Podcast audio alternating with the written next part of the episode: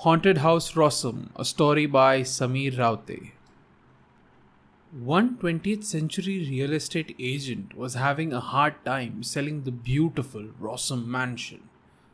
That is because all the buyers during their trial stay claimed it's haunted.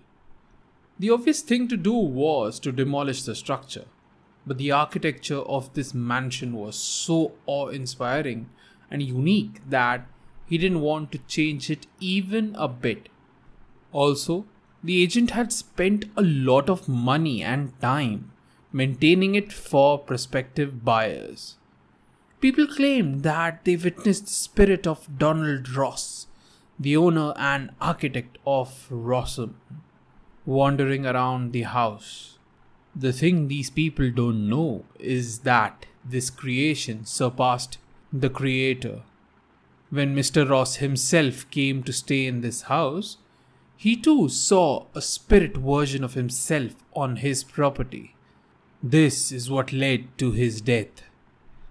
After a decade of no sale, eventually a woman called the Ghost Catcher was brought to investigate. She was good at busting this kind of myths. She stayed there for one whole night. By the end of her stay, she too was on the verge of going crazy. Still, she was convinced that it's not a ghost, at least not a supernatural one. The explanation she gave was this Consider this perfectly designed mansion to be a wind chime.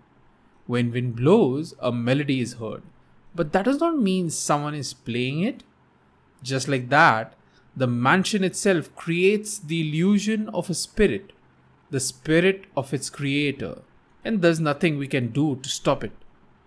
That was the last time when someone dared to live in this mansion. Eventually, the agent gave up hope of what he once fantasized of being his career's biggest sale after many centuries of its idle existence, the structure collapsed on itself, ending the story of one haunted house Rossum.